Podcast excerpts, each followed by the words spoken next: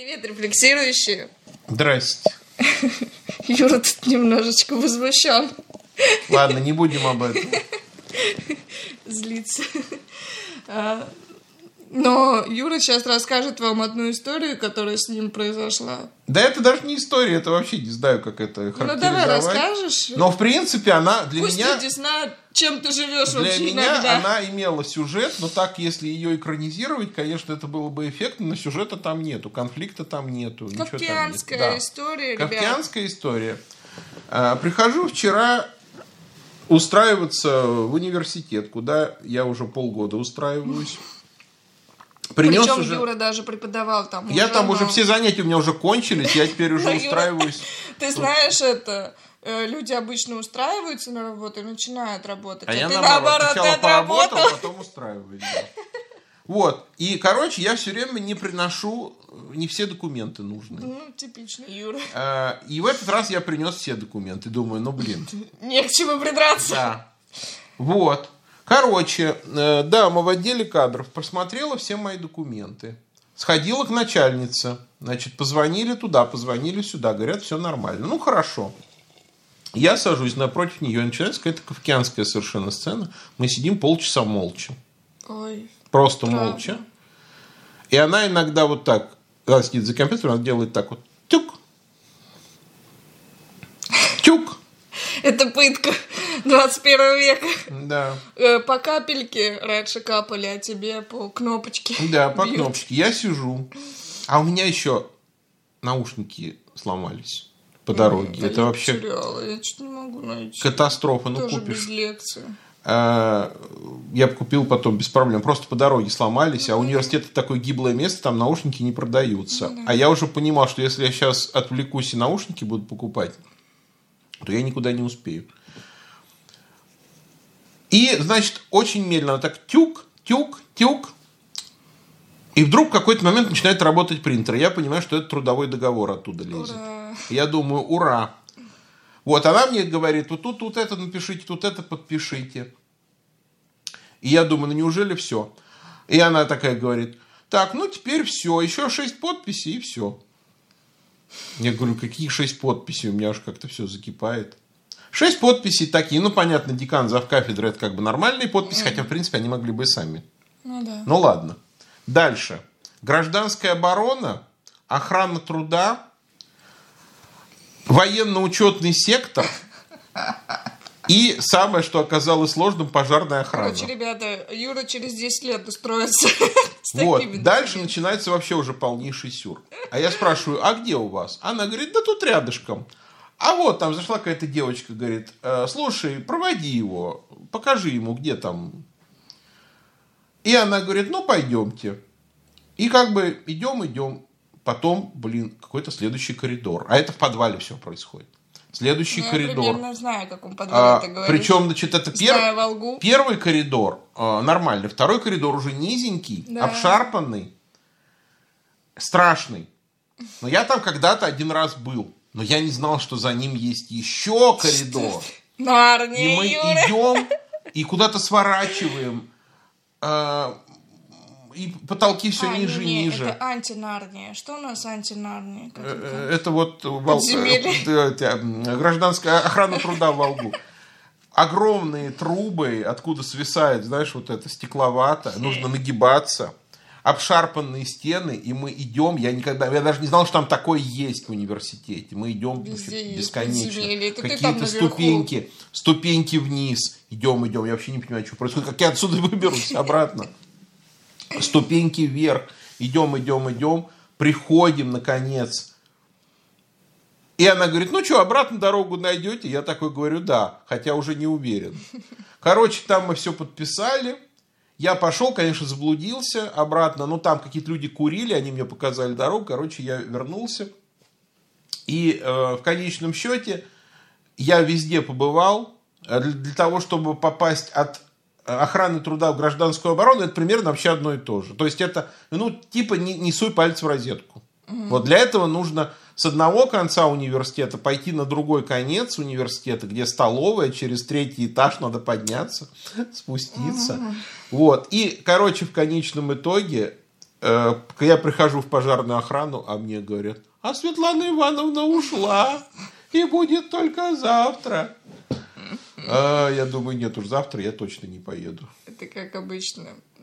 Все справки, когда подаешь на какие-нибудь пособия, ну, я часто с этим сталкиваюсь, или на еще что-то, то примерно так это все у всех Но происходит. Просто когда... Или поликлиника. Вот. Помнишь, мы с тобой смотрели, я тебе скидывала из Comedy Club, или кто-то А, в комике а, да, обсуждали. да, да, да. Ну, просто вот пока живешь такой, казалось бы, нормальной жизнью, как-то об этом не задумываешься. Попадаешь в университет, начинаешь чуть-чуть ощущать отчуждение и думаешь, ну, блин, здесь как-то неблагополучно. Но это неблагополучие на третьем этаже. А есть еще подвалы. И они... Там тотально. И там люди кишат просто. Я просто сижу вот в этом отделе кадров. Я смотрю на них, у меня, я думаю, глаза на лоб лезут. Потому что я вижу, это, во-первых, все женщины, это все женщины. Они ходят с бумагами в руках вот так. Вот так просто. Бе- Бесконечный круговорот, толчья. И разговоры ведутся такие, ну, какие-то совсем прибитые э, к земле. А, Типа, э, Дарья Васильевна, каким числом? Шестым или седьмым? А Зязя- Зязяев подписал? А почему не подписал? И что теперь делать? А когда? Ну так уже завтра поздно будет. Это же еще у нас с апреля, с прошлого года и так далее. Это вот, ой, думаешь, боже, как отсюда выбраться? Ну вот такие дела.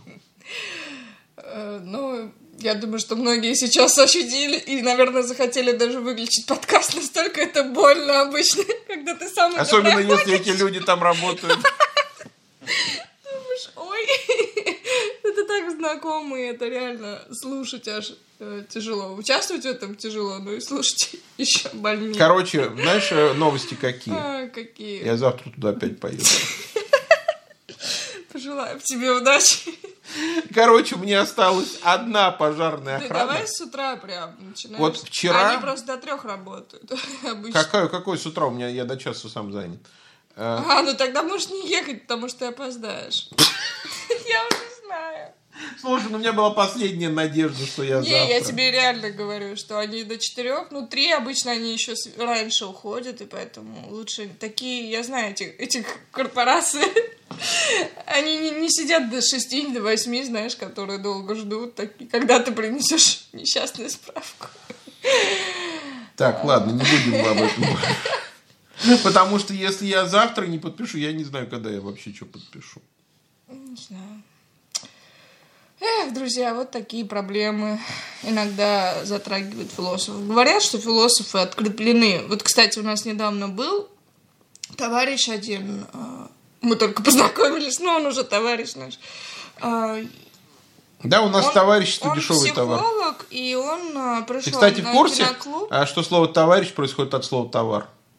Ой, не- плохое слово, надо убрать. А знаешь, э, почему, почему так получилось? Этимология. Не, не знаю. Товарищами назывались купцы и партнеры, которые совместно товарами А, ну, тол- торговали товарами, да, обменивались, поэтому Ну, товарищи. логично, да. Ну, тогда это не очень выгодно для дружеских отношений описание, потому что там, где товар присутствует, это же капитализм, а это значит есть отчуждение. Ну, по крайней мере, риск отчуждения. Поэтому Получается, что так. нужно все-таки приятели более лучше, или друзья, подруги и так далее.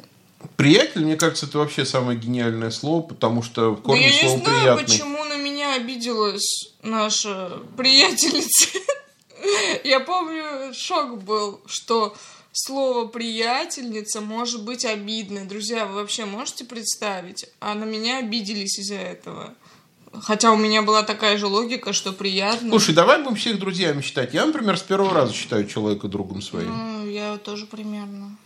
Ну, Ну- просто я иногда, может быть, определяю степень близости, но, в принципе, это же условно. Не, ну можно друзей Чисто для- ранжировать. Вот я тебе предлагаю друзей делить на три категории. Обычные, хорошие и лучшие.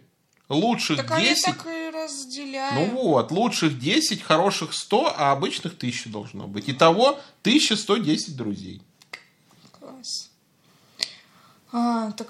Короче, наш друг, наш говорила. новый А, друг. наш новый друг. э, был на киноклубе, и я у него поинтересовалась, там, Сереж, как так получается, что психологи что-то себя в, в этой новой повестке не нервничают очень не сильно. очень красиво себя ведут. Ну, не философы тоже, но они по-другому некрасиво себя ведут. Особенно те, кто политизированные философы. Но они и не философы, давайте честно, некоторые, многие из них. Вот. А, но психологи что-то во многом, особ, ну, особенно меня удивило, что психоаналитики, потому что э, тут тоже есть разделение, но я всегда о психоаналитиках гораздо лучше думала, чем о психотерапевтах, психологах и психиатрах. Но тут именно психоаналитик как-то себя очень странно э, выдала, э, вот этой тревожностью, агрессией и так далее. Ну, и я у него поинтересовалась, мол, почему так некрасиво получается у психологов? И что он на это сказал? Ты лучше помнишь формулировку. Да. А, и там еще было продолжение. Почему, мол, психологи так нервничают из-за событий, а философы, ну, все-таки меньше? Ну да, да. Но, честно сказать, я не помню такого, чтобы какой-нибудь Геринок или Нет, ну Мамджан... есть типа Мартынов, который уехал, ну я не... Но это все-таки в пор... скорее в порядке исключения. Ну, да. Так, если взять, допустим, 100 топовых философов России, ну, может, один-два не, может, они как-то и высказываются, но они, если высказываются, ну, то так, так больше, ну, да, да. ну, флегматично. Э, там какой-нибудь академик Смирнов вообще, мне кажется, не в курсе ну, всей не, истории. У него, чем он там восто... Востоком, да, да. занимается? А, ну там какие-то на Западе, хоть мелкое шевеление, его это даже не волнует. Ну, расскажи байку про, про а, э, исследователя античной литературы. А, да, значит, был такой Сергей Иванович Рацик, знаменитый специалист по античности, историк, филолог, по-моему, он был. И про него говорили, что он живет там. В античности. В, в Греции, в древней. И, и вообще ничего его не колыхало. Он даже говорили про него, что он даже говорил, переводя мысленно с, с латыни на русский. Потому что у него структура фразы была ну, не русская, да. а латинская. И вот наступила война. 22 июня 1941 года в Академии наук было какое-то собрание, люди стояли, шушукались в фойе. И кто-то слышит, что этот э, академик с другим разговаривает, и звучит вероломное нападение. Э, и думают, ну ничего себе, его все-таки прошибло. Вот, мол, есть предел у каждого, даже его зацепили события подошли, прислушались, оказывается, обсуждают войны Филиппа Македонского. Ну и ответ нашего друга. Да, и вот на что нам говорит наш э, друг-психолог. И он сказал очень интересно. Он говорит, а все дело в том, что философы ведут философский образ жизни, а психологи не ведут психологический образ жизни. И это, кстати, очень интересное наблюдение. Ну да, я удивилась, что в этом смысле есть еще все-таки доля рефлексии у наших психологов практикующих. Ну, а просто Потом да. мы иногда уже, друзья, простите, в них разочаровываемся э, окончательно. Дело в том, что если... Не, не верим, что например, они могут... философ занимается реально философией, не преподаванием просто философии, а философией как таковой, то он все то, о чем он э, пишет в своих работах или говорит в своих выступлениях, как правило, он все это делает и в жизни. Угу. Но есть, конечно, те, кто обывательский образ жизни ведут. Но это ну, не совсем настоящие философы. Но вообще правда, э, вот когда началась очередная волна паники вот в последнее время, я с приятным удивлением обнаружил, что вот наше окружение, почти никто не был этим затронут. Угу. У кого-то могли быть какие-то мимолетные реакции, но, а, а, во-первых, не все равно не того накала, как у всех, а во-вторых, быстро прошло. Вот. А э, получается, я просто как-то не, не интересовался, не думал об этом. А действительно, если посмотреть на поведение психологов э, в сетях, то как-то вообще не, похоже, что они психологи. Я бы перестала к ним ходить, если бы я к ним Потому ходила. что они борются с токсичностью и транслируют и токсичность. Токсичны, да. Они борются с агрессией и сами проявляют агрессию. Они призывают к осознанности, но никакой осознанности не видно. Я не говорю, опять же, про всех, поймите правильно. Я говорю про тех, кто на виду. Какие-то психологи публичные, что ли, так называемые. Ну и в связи э, с этим к вопросу о том, что происходит э, в сетях, тоже, собственно, мы и хотели поговорить на нашу тему. Что у нас сегодня 15 экспозиция? минут Рекорд? экспозиции, да. Мы тянули как могли, и тут мы подошли наконец к тому, Куда мы подошли? Мы хотели. сидим на Мы диване. подошли из-за А, угла. Гоп-стоп. Ты много на себя взяла. Э, Так вот, мы подошли из-за угла к теме, которую хотели обсудить. Она э, каким-то образом всплыла на семинарских работах у Юры в группе на тему конформизма. Ну и, соответственно, противоположность нонконформизм. Сегодня поговорим. Но нас интересует аспект э, конформизма именно в, скорее, таком символическом плане. Как так получается, что доминирует вот эта практика, кто-то один сказал, и все повторили. Вместо того, что ну, какое-то место осмысления, место рефлексии и так далее. Ну, я недавно придумал концепцию, э, которую я назвал концепция тотальной проверки. Ух, опасно. Что... А, кто-то спросил меня, а как же вот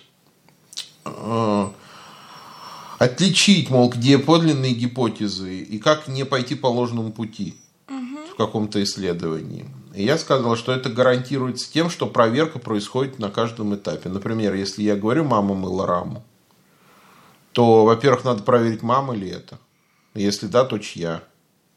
Во-вторых, моет она или пачкает. Ну, чья, может быть, даже не столь важно. Важно, Просто- потому что как раз вот в случае с мамой очень важно чья. Потому что мама э, это такое понятие, которое всегда существует только при наличии вот этого компонента второго. Ну, например. А, ну, типа, если у нее умер ребенок, ну, не дай бог, то... Так может у нее и не было то никакого ребенка. получается, она и не мама. Короче- Ну, тогда она и не мама. Ну вот именно, то есть, чтобы понять, мама это или не мама, нужно посмотреть, кому именно она мама. А, понятно. Но это точно так же, как если я, допустим, говорю, что я, не знаю, толстяк, то это сразу видно, и либо да, либо нет. А если я говорю, например, что я начальник, то надо предъявить сразу подчиненного. То есть есть понятие, как дядя-племянник, начальник подчиненный. Э, Всегда я епископ, епархия. Всегда нужно предъявить что-то, что этому соответствует. А, Моет она, допустим, или просто делает вид, что моет, и рамает, или может она стекло моет. Короче, ну, если есть три компонента, то проверить надо все три компонента. Если 10, надо проверить все 10 компонентов. Ну вот, а вопрос, собственно говоря, был такой. Точнее, не вопрос, а установка, которую мы обсуждали. Некоторые люди думают, что выражать свое мнение, это значит конфликтовать. А, да, да, да, да. И поэтому э, они либо вообще его не говорят, либо если говорят, то дальше уже не идут и говорят, ну это я просто так Ну, считаю, мол, Получается, что выражать свое мнение подразумевается всегда почему-то, что ты против Да. того, что Нет, то говорится. объективно, в принципе, конечно, так и есть. Если ты выразил свое мнение, то ты против, как мы знаем от Гегеля. Что любое утверждение это на самом деле А, отрицание. ну, да, да. Но, Но просто не факт, что та повестка... но дело в том, что не любое отрицание является конфликтом. Ну да, да. И вот э, Ты возник... можешь быть даже в тренде, в мейнстриме каком-то. И вот возникло обсуждение, а, почему кто-то считает, что высказывая мнение, он конфликтует. И была гипотеза, что э, в основе этой идеи лежит пресуппозиция, что большинство всегда право. А это и есть конформизм. И э, дальше то, чем мы занимались в рамках этого практикума, э, сводилось к следующему. А как можно скорректировать эту установку? Скорректировать не значит отменить, аннулировать. Почему? Потому что, во-первых, это трудно. Если у человека есть установка, значит, она сформировалась на основе какого-то опыта. И в одночасье этот опыт не скорректируешь, не пересмотришь.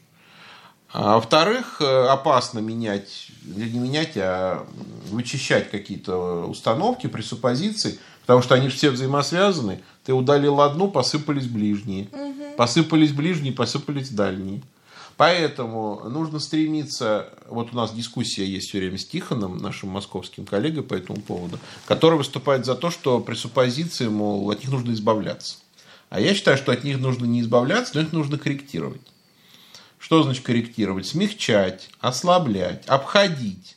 То есть делать так, чтобы в той или иной ситуации пресуппозиция не мешала. Пресуппозиция это же инструмент. И когда это мешает, то хрен с ней, с этой пресуппозицией, ее нужно отодвинуть. Вот в это, э, такая в идеале модель. И, в общем, вопрос был следующий. А как же можно смягчить или скорректировать конформизм? То есть идею, что большинство всегда право. И была, например, одна из идей, что это можно через идею относительности сделать. Mm. Допустим, большинство всегда право. Спрашиваешь, а большинство кого или чего? Ну, например, большинство населения России всегда право. Ты говоришь, а большинство населения Земли? Ну или по-другому, а большинство э, специализировать, а большинство сантехников правы или нет? Или так, да, то есть либо в сторону, Проще. Э, ну то есть нужно вообще конкретизировать, допустим, берем некий, э, допустим, вариант большинства, скажем, большинство населения нашего города. Угу. Они всегда правы. А как, как вы думаете, если мы большинство это расширим, и его будем э, рассматривать в масштабе страны. Угу. Может ли быть так, что большинство населения города считают одно, а большинство населения страны считает другое? В принципе, можно придумать такой пример. Значит, получается, у нас есть два большинства. Угу. Одно право, а другое неправо выходит. И отсюда вывод, что уже большинство не всегда право. Ну, именно потому, что можно играть с масштабами большинства, увеличить его, уменьшить. Ну, да. Вот, например, сейчас большинство населения нашей страны э, придерживаются одних убеждений, допустим, по поводу внешней политики. Но большинство населения земного шара вряд ли придерживается тех же самых убеждений. И вот, э, ну, мы это обсудили. Теперь следующий вопрос. А как ты думаешь, а бывает ли ситуация, когда этот аргумент может не сработать по поводу относительности? Видимо, да. Давай попробуем представить себе, что может э, воспрепятствовать этой идее и как может человек, выступающий за то, что большинство всегда право, продолжать отстаивать эту идею?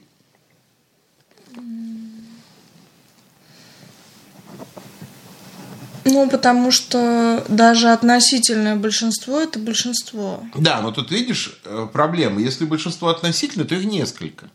Ну да. И да. если они считают по-разному, а, ну, значит, не все, не, не все большинства, вот почему-то есть понятие меньшинства, а понятия большинств нету.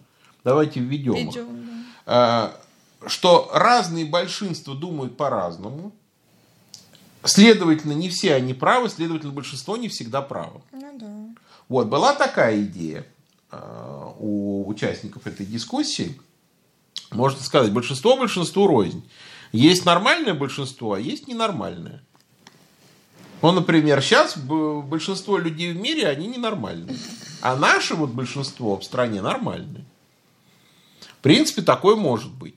То есть мы просто дифференцируем большинство на хорошие и плохие при помощи идеи нормы. Угу. Но тут возникла следующая идея, что идея относительности, ее можно повернуть и против нормы. Э, то есть норма, сама норма относительно. Ну и, да, и, постмодерн. Ну да, короче, здесь можно... Короче, постмодернизм против конформизма. А? Какой, какой трюк. Ну, Понимаешь, как это работает? Конформизм, ну, в принципе, и, и не против, и, и не за. Это в том-то и фокус, что да, себя. что он не против, но его можно развернуть против а, конформизма. А, ну если надо, то да. Потому что, вот понимаешь, какая получается хрень? Э, с этим, с конформизмом и с постмодернизмом. Что постмодернизм, конечно, не признает, что большинство всегда правы. Ну да. А постмодернизм вообще не любит большинство. Большинство ну, подозрительно. мелкие локальные раздроби. Как пишет Леотар, наш любимый, консенсус – это подозрительная ценность. Mm. Почему? Потому что где есть консенсус, там сразу возникает подозрение, что кого-то, Да. короче, навязали, подавили, ущемили, а постмодернизм это очень не любит. Да. Поэтому, если мы постмодернистским оружием будем работать против идеи конформизма, э, показывая, что есть разные точки отсчета. Допустим, большинство руководствуется одной системой координат, меньшинство руководствуется другой системой координат. Ну, как минимум, это еще не означает, что кто-то априори прав а кто-то априори виноват. Как минимум это требует расследования. Например, в средние века большинство людей думали, что Земля плоская. Но как бы вроде выяснилось, что нет. Большинство людей потом, когда выяснилось, что Земля круглая, стали думать, что Солнце вращается вокруг Земли. Но потом оказалось, что вроде нет. При Сталине большинство людей думали, что Сталин великий, мудрый и добрый человек. Но потом выяснилось, что вроде как бы нет. Вообще есть даже такая прикольная вещь. А, Сейчас я попробую ее воспроизвести, я когда-то ее в интернете прочитал.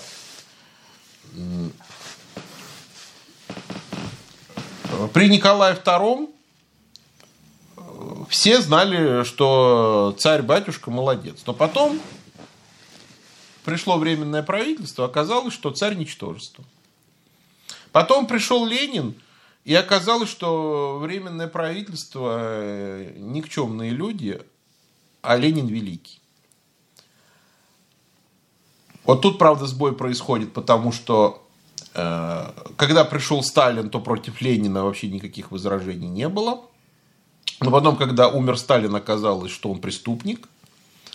Э, но потом Хрущева, который разоблачил Сталина, тоже разоблачили. И оказалось, что он некомпетентен. Но потом Брежнева, который разоблачил Хрущева, разоблачили, и оказалось, что Брежнев маразматик.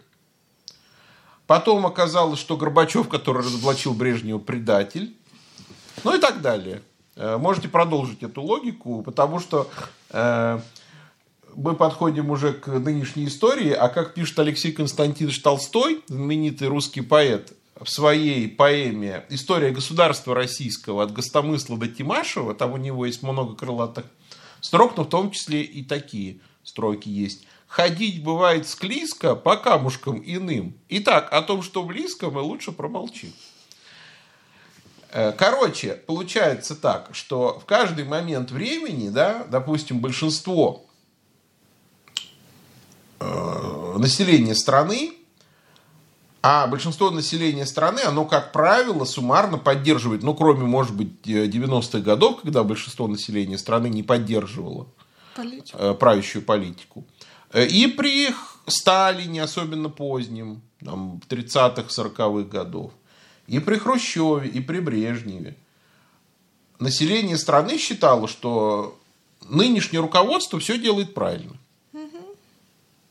А потом оказывалось, что нынешнее руководство все делало наоборот неправильно. И вряд ли ну, кто-то скажет, что весь 20 век большинство всегда было право.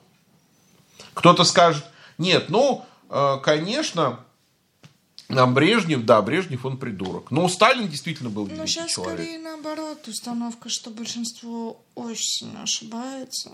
И это как бы навязывается. Ну, что, типа, большинство, наоборот, зомби. Но, понимаешь, э, кто-то так считает, но большинство же так не А, считает. ну большинство так не считает. большинство же не считает, что они зомби. Ну да. Большинство же считает, что они правы. И это, собственно, и есть конформизм. Но, ребята, есть плохие новости. Дело в том, что конформизм и в меньшинстве тоже существует. Да. Просто это другое большинство. Вот, например, большинство... Ну да, даже среди оппозиционеров, ну Да, их да. мало, но они же тоже... И они тоже ведь считают, что они правы. Ну да. А почему они так считают? Ну, допустим, 10% может быть так считают, потому что они хорошо проанализировали ситуацию. Но видно же по высказываниям, что 90% вообще не анализируют ситуацию, А они априори да. просто берут то, что уже решили другие. Ну да. А а кто же прав? А ответ очень прост. Никто. Никто Ну, не это прав. философский ответ из серии э, правила Нагарджуна. Э, Где- Тетралема Нагарджуна. Да. Неправы не те, кто так считает, не те, кто считает наоборот, не те, кто считают, что правы и те, и те, не те, кто считает, что неправы ни те, ни те. Никто не прав. Но если вам это сложно пока сейчас, то подождите. А что, давайте, а что сложно? Все просто. Ну, я думаю, что нет. Э, Сложно тем, кто не могут принять идею, что, кто, что нет правильного. Нет, а никто же не говорит, что нет правильного. Ну, Правильное смысле, нет, есть. э, Нет э, тех, кто правы. А те, кто правы, нет. Ну вот. Потому что человек а я слаб. думаю, что люди ищут тех, Не, кто понятно, правы. что они ищут, но это, что называется, искать черную кошку в темной комнате, когда ее там нет. Ну да. А вы когда-нибудь, вопрос риторический, а вы когда-нибудь встречали э, тех, кто прав? Я не встречал. Я встречал людей, которые иногда э, мельком позволяли себе какие-то правильные высказывания. Но при этом тут же портили их неправильными. Ну ты прав. Но это тоже Часто. иллюзия. Но это иллюзия. Не, ну я понимаю, деле. да, конечно. На самом деле иллюзия. На самом деле просто тотальной проверки не было. Да, что если проверять... А так ты иногда сам себя А, ну слушаешь. это да. Я знаю, это вечно сидим, когда за столом что-то беседуем, беседуем, и Юра что-нибудь говорит, и кто-то скажет, а вы в подкасте обратное говорили. А вы в подкасте по-другому говорили. И тут- Или в лекции.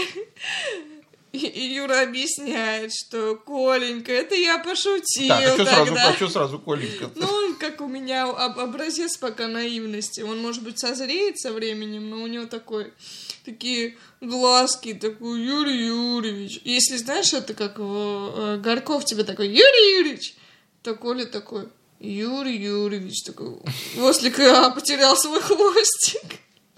Он родился грустненьким. Ну вот, э, к чему это все? Это ведь опять, опять же, если я говорю, что никто не прав, но это же тоже не значит, что никто не прав. Потому что когда я говорю, что никто не прав, я же тоже не Ну прав. да, ты тоже. не прав. А эта идея носит другой смысл, функциональный. Но удобнее думать, что никто не прав. Удобнее. Потому что если вдруг кто-то прав, ну бонус будет. Ну да, потом скажет, о, он был пророком, например, или Да. еще что-то. Он э, Приятно, будет приятный сюрприз. Но, Но когда считайте... вы будете ангажированы Да. кем-то, и у вас будет культ личности, что называется, то потом, ох, как неприятно, когда этот культ развенчивают. Знаешь, как или я- вы сами развенчиваете, или вам его развенчивают то вам придется, э, во-первых, себя переламывать через коленку, переубеждать, а, и еще выходить из э, символической депрессии и так далее, и потом еще искать новый образец. Ну, в общем, это очень муторно. Так что не хотите разочарования, не очаровывайтесь. Знаешь, как мы сегодня обсуждали еще с утра высказывание, что в истории еще ни один хомяк не умер от голода. А, В, истории еще никто э, не расстроился из-за того, что он Да, э, я как раз про это. посчитал, что все Еще неправы. никто, никто, никто в истории еще не проиграл из-за того, что он засомневался в чьей-то правоте. Но сколько, блин, людей проиграли все, потому что они слишком доверились чужой правоте. Ну да. Доверяйте э, честности людей. Вот это, я думаю, надо делать. Людям надо доверять их добросовестности. Я вот верю, что большинство людей действуют честно, они реально так считают. Но никогда не доверяйте э, их э, разуму. Ну, блин, посмотрите сами на себя. Иной раз сам себя слушаешь, думаешь, боже мой, какая фигня. А Никто просто не замечает, не, не разоблачает, а иногда и замечают. Ну, кстати, да, э, многие замечают, ну, вот, например, даже э, какие-то случаи, там, вот, который психоаналитик, который меня неприятно удивила, ей же пишут обратная связь, ну, я читаю, но просто она ее не видит, она говорит, это они придурки. Ну, то есть они не понимают. Я там с благими намерениями. Даже если я агрессирую, то, мол, это благие намерения. Ну, ты думаешь, ну, come on. И ладно, ну, она-то, может, и не узнает, но другие все равно видят со стороны, они чувствуют и так далее.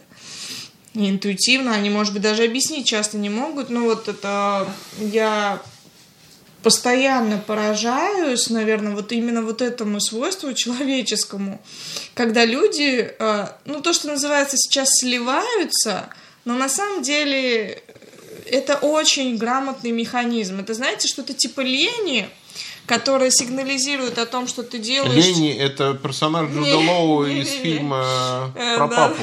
Да-да-да. Э, это что-то Кстати, типа скоро лень. будет подкаст. Лень, а, лень это такой механизм, который помогает понять, что ты делаешь что-то ненужное тебе на самом деле, или ты находишься не в том месте.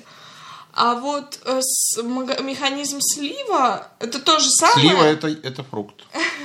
То же самое. Скоро появится. Но это на каком-то действительно таком микроскопическом и еще более интуитивном уровне, потому что человек, и вот спрашиваешь, а почему ты перестал ходить на танцы или в фитнес-зал или еще что-то, он скажет, там, придумает кучу причин, или, ну вот особенно, я перестала общаться с этим человеком, А, но понятно, что этот человек как-то на него так воздействует, и, видимо, не очень э, приятно для него, вот. И, конечно, можно было бы там себя где-то перебороть, но, видимо, не надо через свою экологию переступать. Ну, по крайней мере, не всегда.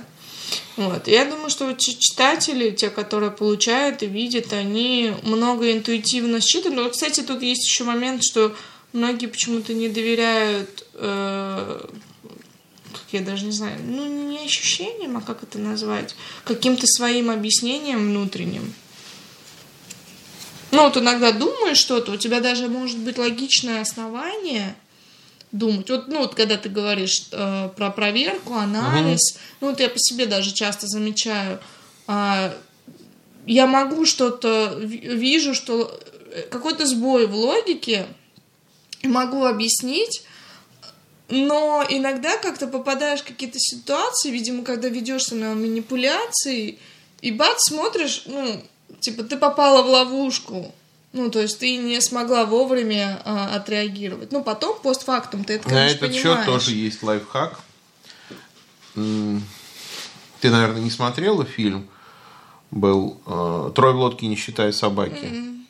Это была экранизация книги английского писателя Джерома. А, я видела фрагмент. Это там, где лабиринт он Там, где водил? лабиринт, да-да-да. Вот это самый лучший там эпизод. В книге этого нету, это сценаристы добавили.